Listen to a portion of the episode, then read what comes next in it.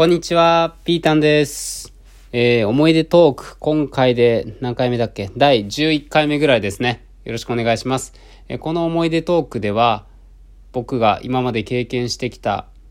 辛かったこととか、悲しかったこととか、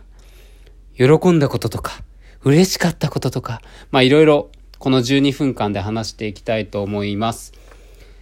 で、今まではですね、小学生の時に水泳大会でまさかの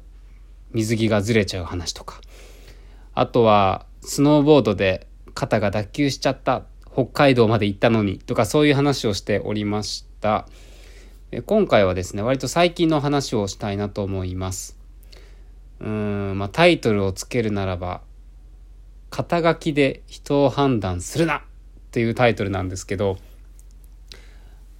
えっとですね、僕あの中華料理屋がすごい好きで、よくありますよね、街の中華屋なんて。あのチャーハンとかラーメンとかが美味しくて、ね、こうフラッと行きたくなるような、ビールもうまいっすよね、瓶ビールがうまいところね。で、僕、まあピータンがすごい好きなんで、そういうとこ行ったら絶対ピータンとビール頼むんですけど、まあまあ、それは今回置いといて、まあ前々から気になってる、あのピータンじゃなくて 中華料理屋があったんで、まあ行ってみたんですよね。で、割と広めの店内、お店で、で、ガラガラガラっと、えー、中に入ると、こう、電気がね、まず、チカチカチカってしてるんですよ。あの、LED の、えー、LED じゃないな、あれ、白熱だな。蛍光灯が、こう、何本か、ついてたんですけど、えー、まともに点灯している蛍光灯が一本もなくて、しかも、えー、こう一番センターにある蛍光灯がずっとチカチカチカチカチカチカってしてるんですよ。もうね、目が痛い痛い、本当に。で、その状態で普通に店員さんとお客さんいますからね。なんてとこに来ちゃったんだって思いましたよ、ほんと。初めてでそんなとこ来たの。普通にいらっしゃいませって言われて、空いてる席どうぞ、で、まあ座りまして、で、まあピータン食べようかなとは思ったんですけど、まあ久々にちょっといつもの自分とは違うものを頼んでみようって思って。で、メニューを見てると結構ね、中華料理屋なのに色々あるんですよ。ラーメンとかチャーハンとか餃子だけじゃなくて、なんか丼物も結構あってね、親子丼とかカツ丼とか、あ珍しいなと思って。で、カツ丼もすごい好きなんで、じゃあカツ丼にお願いしますと。で、普通盛りと大盛りっていうのがあったんですけど、そんなにお腹減ってなかったんで、じゃあ普通盛りでって。で、650円ぐらいだったと思いますね。結構安くて。まあ田舎の中華料理屋なんで。で、まあまあ、そのチカチカ、蛍光灯がチカチカする中ずっと待っておりまして、まあ10分ぐらいですね。で、お待ちっていう風にまあ、元気な声で出してくれて、よし、食べようと思ったんですけれども、もうびっくりしたんですよ、ここで。いやね、もう、カツ丼の量がすっごい。僕、普通盛りを頼んで、で、確認したんですけど、これ普通盛りですかつって。で、普通盛りです。でもね、どう見てもね、超大盛りなんですよ。大盛りじゃなくて。うん。いやー、これはもう世の中の大食いが歓喜するぞ、この店ではって思いました、本当普通盛りでこの量なんて。いや、本当にね、丼の高さと、丼の上から出てるカツ丼の高さ、どっちが高いんだっていうぐらいいっぱいありましたよ。本当もう二神等です、二神等。丼が体とするならば二神等ぐらいですよ。本当に大盛り。で、よくよくこう店内をね、見回すと、構ね、芸能人のサインとかもいっぱいあって、多分その大盛りの評判で芸能人がいっぱい来たんでしょうね。とか、あと、一番奥の席で食べてるカップルもいて、なんかこう、持ち帰るどうするみたいな相談もしてたんですよ。あ、そういうことかと思って、もう超大盛りの店だったんですよ、まさかの。普通の中華屋じゃなくて。うわーこれ食べれるかなって思いながらね、まあ、頑張って、もう、無我夢中で、もう無心で食べてたんですけど、ね、まさかこんな大盛りなんてと思いながら。で、こう食べてると、まあ、ある一つのえー、一つのというか、えー、家一家族がね、えー、家族4人で来店したんですよね。娘2人、お父さんお母さんの4人で。で、お父さんがもうガリガリで、お母さんがぽっちゃり。で、娘さんがもっとぽっちゃり。みたいな、そういう家族でしたね。なんかよく、大家族の特集なんか見ると、お母さんかお父さんどっちかがガリガリで、で、それ以外全員みんなぽっちゃりみたいな家族時々やりますけど、あ、こういうことなのかって思って いつもあれ見るたびになんでなんだろうって、バランスおかしいだろうって思うんですけどね。なんか、大家族でお金ないからご飯ま食べれませんとか、で、全員ガリガリだったらこう、わあなんか、かわいそうだなってなるんですけど、で、お父さんだけガリガリで、それ以外みんなぽっちゃりっていうね、どういうバランスになってるんだろうって、もうお父さんからエネルギー吸い取ってんじゃねえのかっていうぐらいね、まあそんな感じに 思ってたんですけれども、まあまあよくここに来るのかななんて思いながら、まあ見てました。で、その家族もみんな、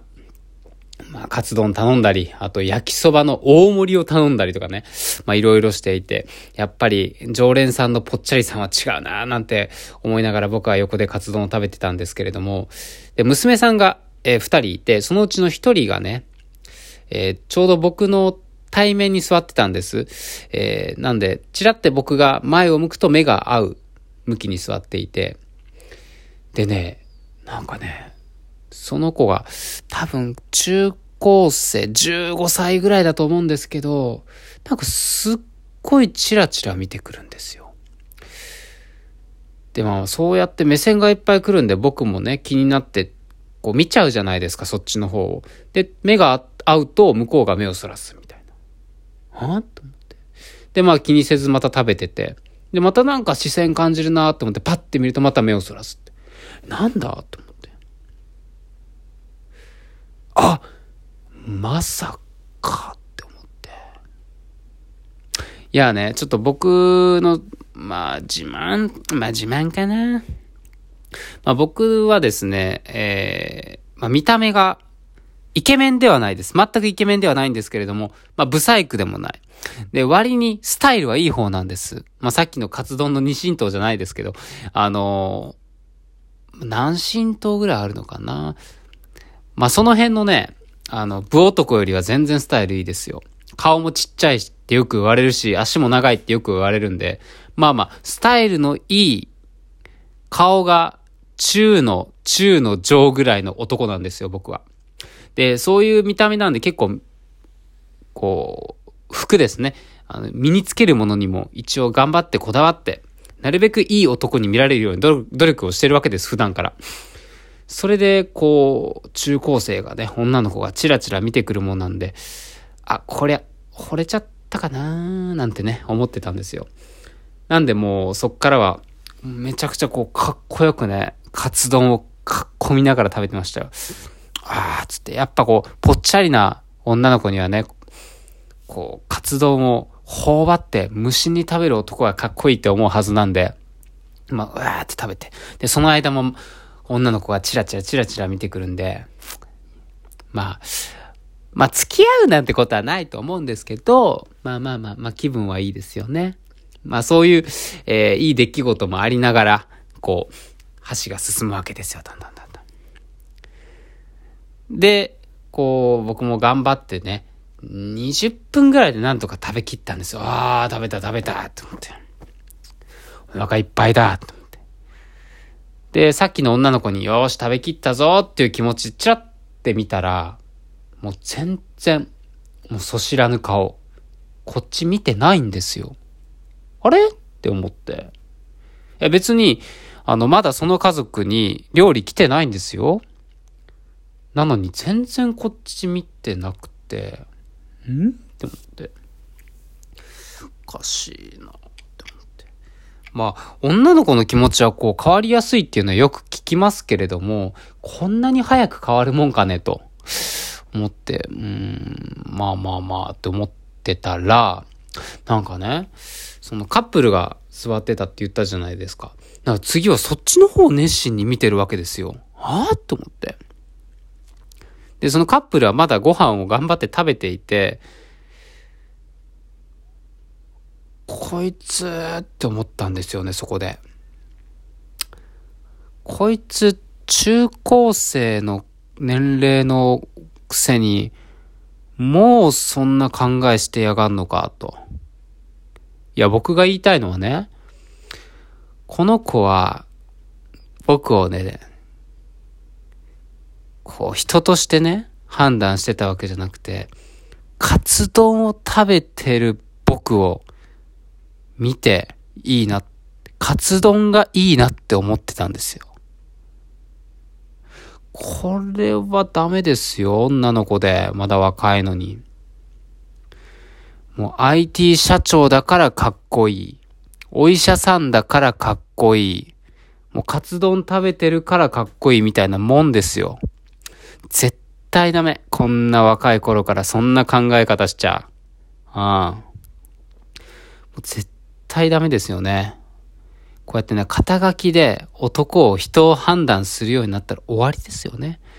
やっぱりこう中身で判断しないと。いやー、まあなんかこう、せっかく気分良かったのに、せっ食べきったし、なんかちょっと胸くそ悪いというか、なんかそんな気分になって、まあお愛想してもらって、まあ車で帰ってたんですけど、まあまた次行くことがあったらね、次はもう、カツ丼、大盛りにして食べてやろうかなって思いました。そしたら、その子にももっとモテるかもしれないしって。いや結局そうやって肩書きで見られるとね、男はね、肩書きを磨くように頑張るんですよ。というわけで、次はね、胃袋、胃袋になっちゃった。胃袋をもっと鍛えて、カツ丼大盛りを食べれる男になって、またあそこに行きたいなと思っております。では皆さん、いい夜をお過ごしください。